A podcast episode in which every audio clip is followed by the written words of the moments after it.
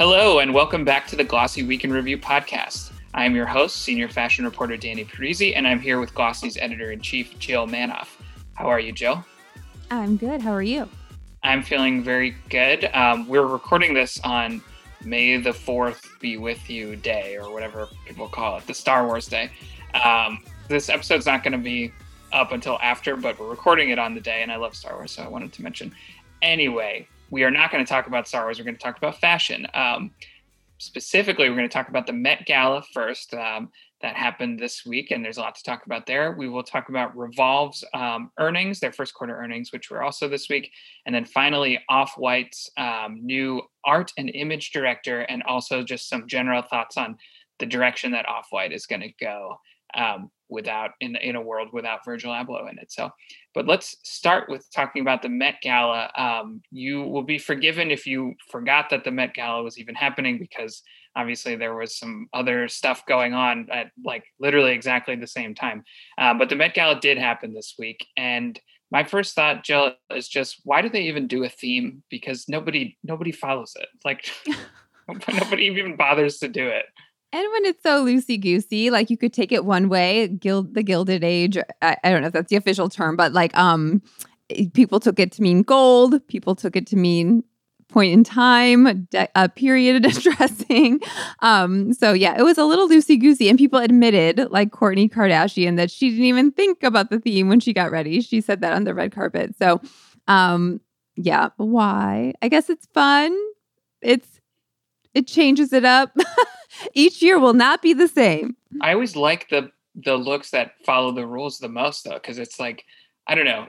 I feel like uh, limitations like that inspire creativity. So, you know, like the one person that I saw who I felt like was really on theme was Sarah Jessica Parker, who had like a full like Age of Innocence kind of look. And like, yeah, like maybe don't just like wear that on the street, because but for the theme, like I thought that was perfect. You know, that was, and if I was throwing a party and I told everyone there was a theme and costumes and stuff, and a bunch of people ignored it, like, I'd be mad.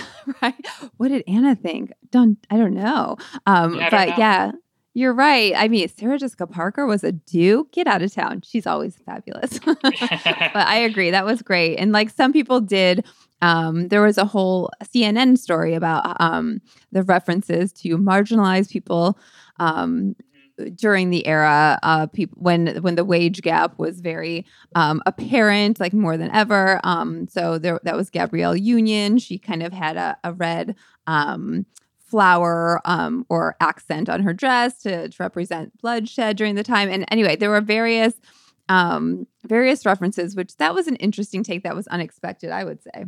Yeah, there, the one that comes to mind for me was Riz Ahmed had a really cool kind of like silk work shirt kind of deal, um, which he said was supposed to reference like the the immigrants and, and laborers who like made the Gilded Age possible, which I thought was a cool idea. And um, the the shirt was just very cool. So I, I really liked his look. And actually, now that I think about it, in on the men's side, um, uh, Ryan Reynolds had like uh, I think it was a Louis Vuitton, no, it was a Ralph Lauren um, like tuxedo with like a white waistcoat, and um, it was a little plain, but to me that felt like very on theme. Like it, it, you know, like that's very Age of Innocence kind of, you know, turn of the century style with like the waistcoat. And I don't know if he had like spats or something, but I, it had that sort of vibe. Definitely a lot of waistcoats. Um, yeah, I, I saw that a lot. I follow um, Alaria Urbanati. Um, she is a stylist, and Um, anyway, I've talked to her for stories before. She's the editor of this publication called Leo, but um, she, her specialty is men. Um, she styles a lot of guys and a lot of celebrities, and she styled Ryan, um, like you said, um, Ralph Lauren. But also, um, you mentioned this in when we were doing prior kind of event style coverage, um, just the the spotlight on on watches. Like she called out his Omega watch as, as oh, a hot, yeah. like accessory that he had. Um, mm-hmm. So that was interesting. Um, definitely a, a moment for for jewelry. Um, um, on a different note, Emma Chamberlain wore Cartier, and it was very um, striking. So anyway, nothing. I, of course, jewelry is part of the red ca- carpet look, but um, it was interesting to see the the brands that took advantage.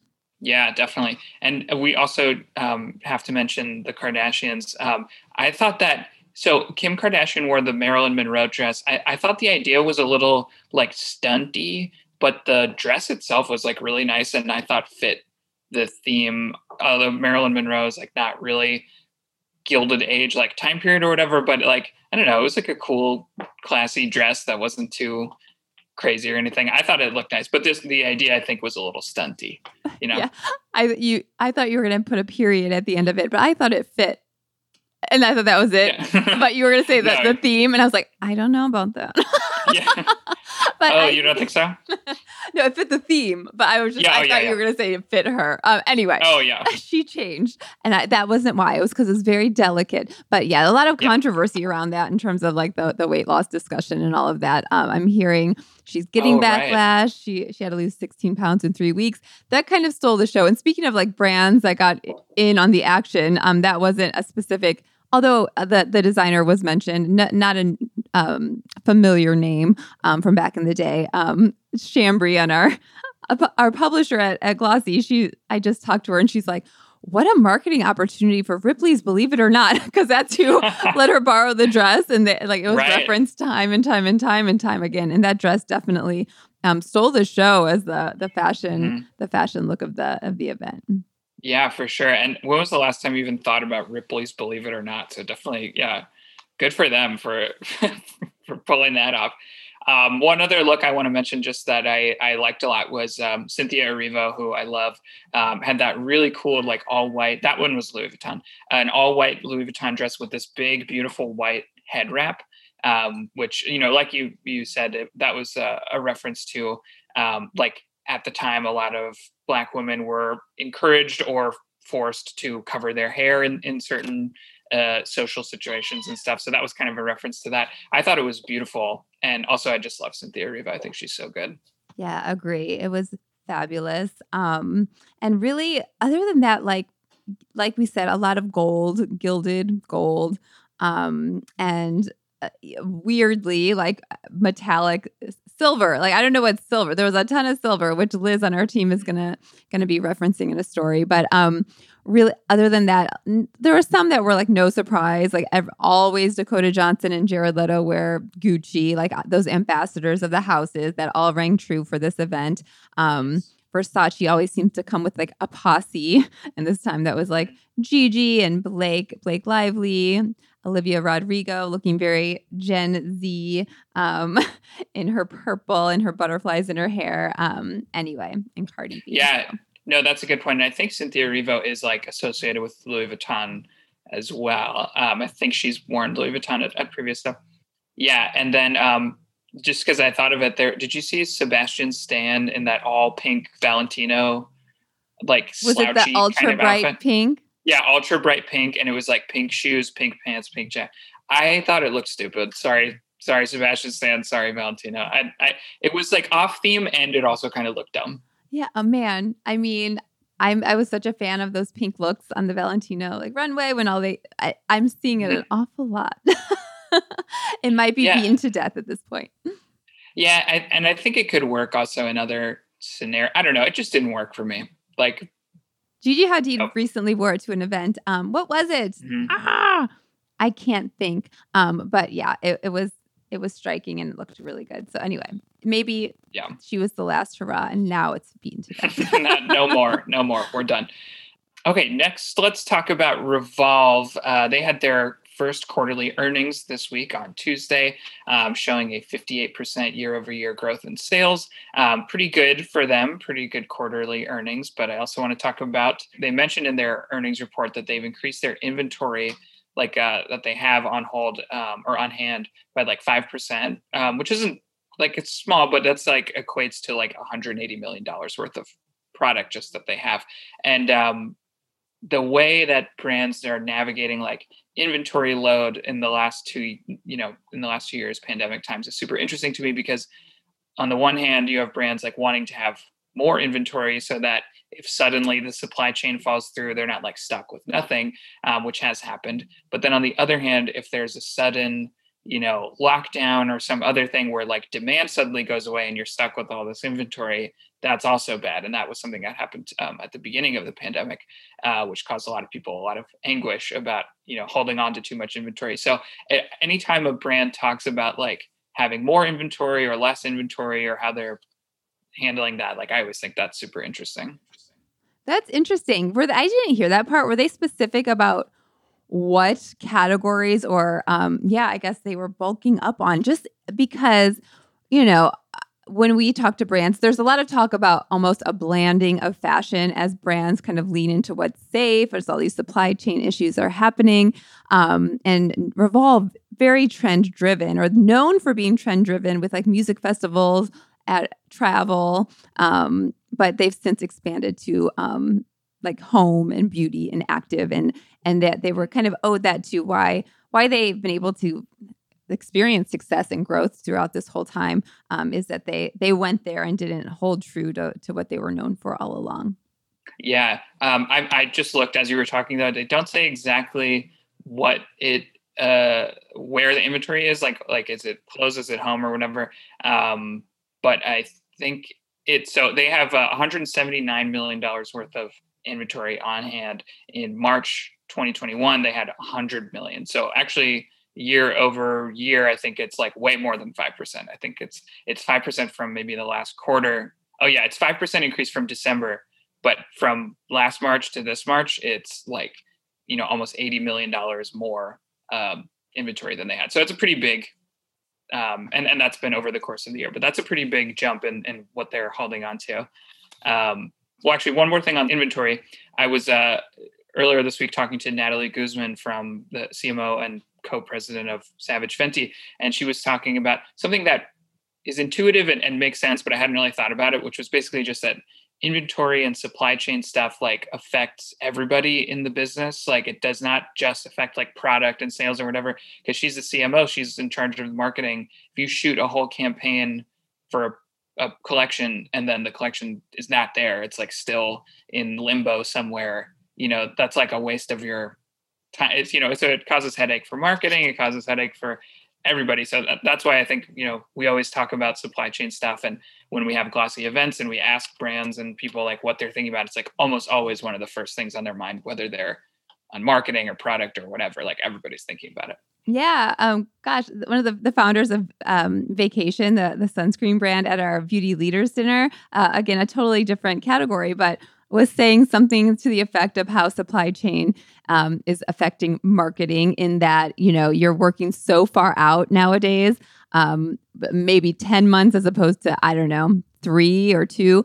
Um, and that it's really like the mar- like marketing is like, it's the make or break. Like if you mess up the marketing after all this buildup, like anyway, the pressure's on to get yeah. it right. So um, that's really interesting. And something like you said, like the fact that it's affecting not only every department, like you're saying, but that everybody in the industry and the consumer is aware of it now. Um, I know that um, I think some of the analysts on the call on Revolve's um, earnings yesterday talked about, or had a lot of questions. Anyway, the the founders really reiterated time and time again, like um, what we can control um, is is up, and there's growth, and we're seeing we're accelerating, and um, you know, everything else is what everybody else is experiencing, and you know, no, we're not concerned. Yeah, yeah, definitely. Um, okay, so last thing, let's talk about Off-White. So the the news is is interesting in itself, but I also want to just talk about like Off-White in general. So um, this week, uh, there's sort of been just this void at the at the top of Off-White since Virgil Abloh passed away, which was in November. Understandably, like I think nobody was in a rush to replace him. There there's you know a respectful kind of period, I think, of just you know paying tribute and and not immediately having to be you know focus on on who's going to take his place, but. Um, This week, they Off-White announced that Ibrahim Kamara, who is a British uh, stylist and journalist, he was the editor of Dazed and, you know, done a lot of like different fashion stuff. He's joining as their art and image director, which, correct me if I'm wrong, Jill, that was not what what Virgil's title was. I, I think he was C E O, but he I think he was also creative director or something. Anyway, but point is that Virgil basically was Off-White. Like he was very tied to the brand, like in a very, very deep way. Like it was, you know, like his work at Louis Vuitton, even though it was very singular, he was like working for Louis Vuitton, whereas Off-White was just, it is, it was Virgil. Um, so I think there's been a lot of like, you know, questions in the air of like how they're going to, how New Guards is going to do it. Um, there's a, actually a great Business of Fashion interview with Davide DiGilio and Andrea Grilli from um, New Guards. Uh, let's see, when is this article from? It's from February, uh, where they talk about sort of like their philosophy of, you know, what they want to do with the company. And they compared Off-White to Dior, um, because Christian Dior was only, he died, I think, only ten years after Dior, the house, was founded. So he is like, you know, he was tightly tied to the the core of the brand, even though really he was only there for a couple of years. And um, Off-White was, I think, a little less than ten years old when Virgil passed away too. So they, they kind of like talked about Dior as a model for how they want to do it, where they want to keep like his name, not obviously the brand is not named after him, but like his vision for it is going to be there. They they want to keep all his ideas and his philosophy and everything, but they still want the brand to grow basically, you know, even yeah. without him. Yeah, it makes perfect sense. And it also makes sense that they're not putting all of their eggs in this basket of um of this Ib Kamara. Um, and basically they're saying, you know, he had a relationship with Virgil.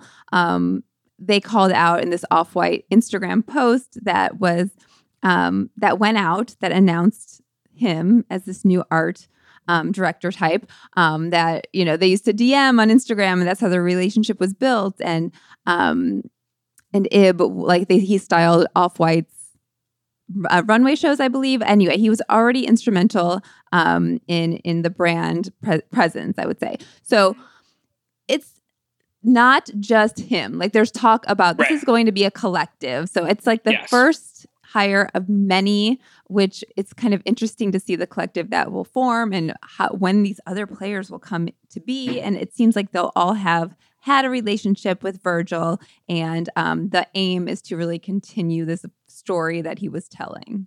Right. And the interesting thing is like, it kind of sounds like that it's sort that's sort of how it was kind of run anyway, like even when he was around, because like obviously he had a very personal, you know, like deep personal investment in the brand, but also he was, you know, people who have worked with Virgil talked about how trusting he was to like let other people handle stuff. Like he gave directions and he gave feedback and he and he had vision, but he also was like, you know, would he would let people do their thing basically. And so right now, um, from what I've heard, they sort of like kind of been running it a lot uh, very similarly to how it was run when he was around, which was basically, you know, the people in charge of one category are still in charge of that category. They're making their own decisions. And um, one thing they mentioned in this Business of Fashion piece is that Virgil left them with like tons and tons of ideas and projects and, and directions that he wanted to go. And it, so it kind of almost seems like, even though he's gone, they're kind of like still, you know, doing it the same way they were always did, which was he had these ideas and directions and they're just going with it and, and, you know, putting their, each person like that who's in charge of, you know, bags or footwear or whatever, like they're each doing their own thing. So I was also going to say there, you know, Dior is a good model, but there are a lot of brands, I think, that were very tightly tied to a single person that flourished without them. Like Kate Spade has been doing great without Kate Spade. Alexander McQueen has been doing great without Alexander McQueen. Like it's very, uh, not that I think anybody was really, you know, worried that Off-White wasn't going to do great, but I definitely think there's a model for, um, you know, Off-White to keep growing and, and doing its thing without him. Right on. I think that this was a little bit of reassurance this week with this announcement, just that they weren't going to take it some weird direction that wasn't in sync with the, with the brand's D N A. Like, um, like you said, I, I feel like, anyway, I feel like they, they struck it right. They did it right. Um, and so we'll see how, you know, what the outcome is in terms of the clothes and the marketing and, and all of that. But um, yeah, I think it's on the right track. Yeah, definitely. I'm, I'm absolutely going to be keeping an eye on like their new collections and other hires that they do. Because yeah, like you said, they, they've talked about wanting a collective. Um, yeah, I, I wonder like how big that collective is going to be and sort of over time, if we even, if we even notice much of a difference in, you know, the stuff that comes out. Or it feels like he is still going to be sort of guiding the brand, even though he's passed on, you know, like he's he, cause just cause he left all these ideas behind. So really interesting stuff. Like I said, there, there's no reason Off-White can't keep going the, the path it's going on. And like you said, definitely reassuring to see that the people that they are bringing on are, are people that he's collaborated with. And that's sorry, I'm rambling, but that's another thing, is that he was such a collaborative, um, wide, you know, a wide ranging, far reaching collaborative spirit. You know, he worked with like tons and tons of different people, even if he wasn't, if it never like came to anything. You know, when I was writing a an article about him right after he died, I talked to a bunch of people who were like, oh yeah, I D M'd with him all the time. It, it seemed like he was constantly kind of talking to people and reaching out to people and plucking ideas from here and there and stuff. So yeah, um, almost superhuman in terms of like where he was getting inspiration and where he was connected. I feel mm-hmm. like it would take a collective to get that level of of connections and inspiration and, and everything that he was putting into it. So agreed. Yeah. And I think as long as they keep that kind of spirit of, you know, very uh, eclectic kind of pulling inspiration from different sources and and having a collective at the top, I think is a good way to do it. As long as they keep that, I feel like it's going to feel like Virgil, you know? Cool. Well, that's all the time we have for today. Thank you so much, Jill. It's always a pleasure speaking with you. Um, if you have not done so, for those of you listening, please rate and review the Glossy Podcast, um, whether it's Apple Podcasts or Spotify or wherever you listen to this. Um, the ratings and the reviews really do help us a lot. And if you haven't subscribed, you should do so as well, because in addition to me and Jill talking every Friday, uh, recapping the news of the week, you will also hear Jill talking with uh, industry insiders, cool people every Wednesday. Um, Jill, who's who's up next for interviews? Yes, up next we've got uh, Eric Torstenson, who is the uh, co-founder and chief creative officer at uh, at Frame. So we just had that live podcast for um, Glossy Plus members at the Frame store in Soho last week. You joined; it was amazing. Uh, hi to everybody who was there; it was great. So be it ready. Actually, I, it was a great conversation. I, I was in the audience the whole time. Eric is so smart and like talked about so much cool stuff. Um, yeah, definitely a good conversation. So don't miss that one. Um, yeah. And thank you for listening.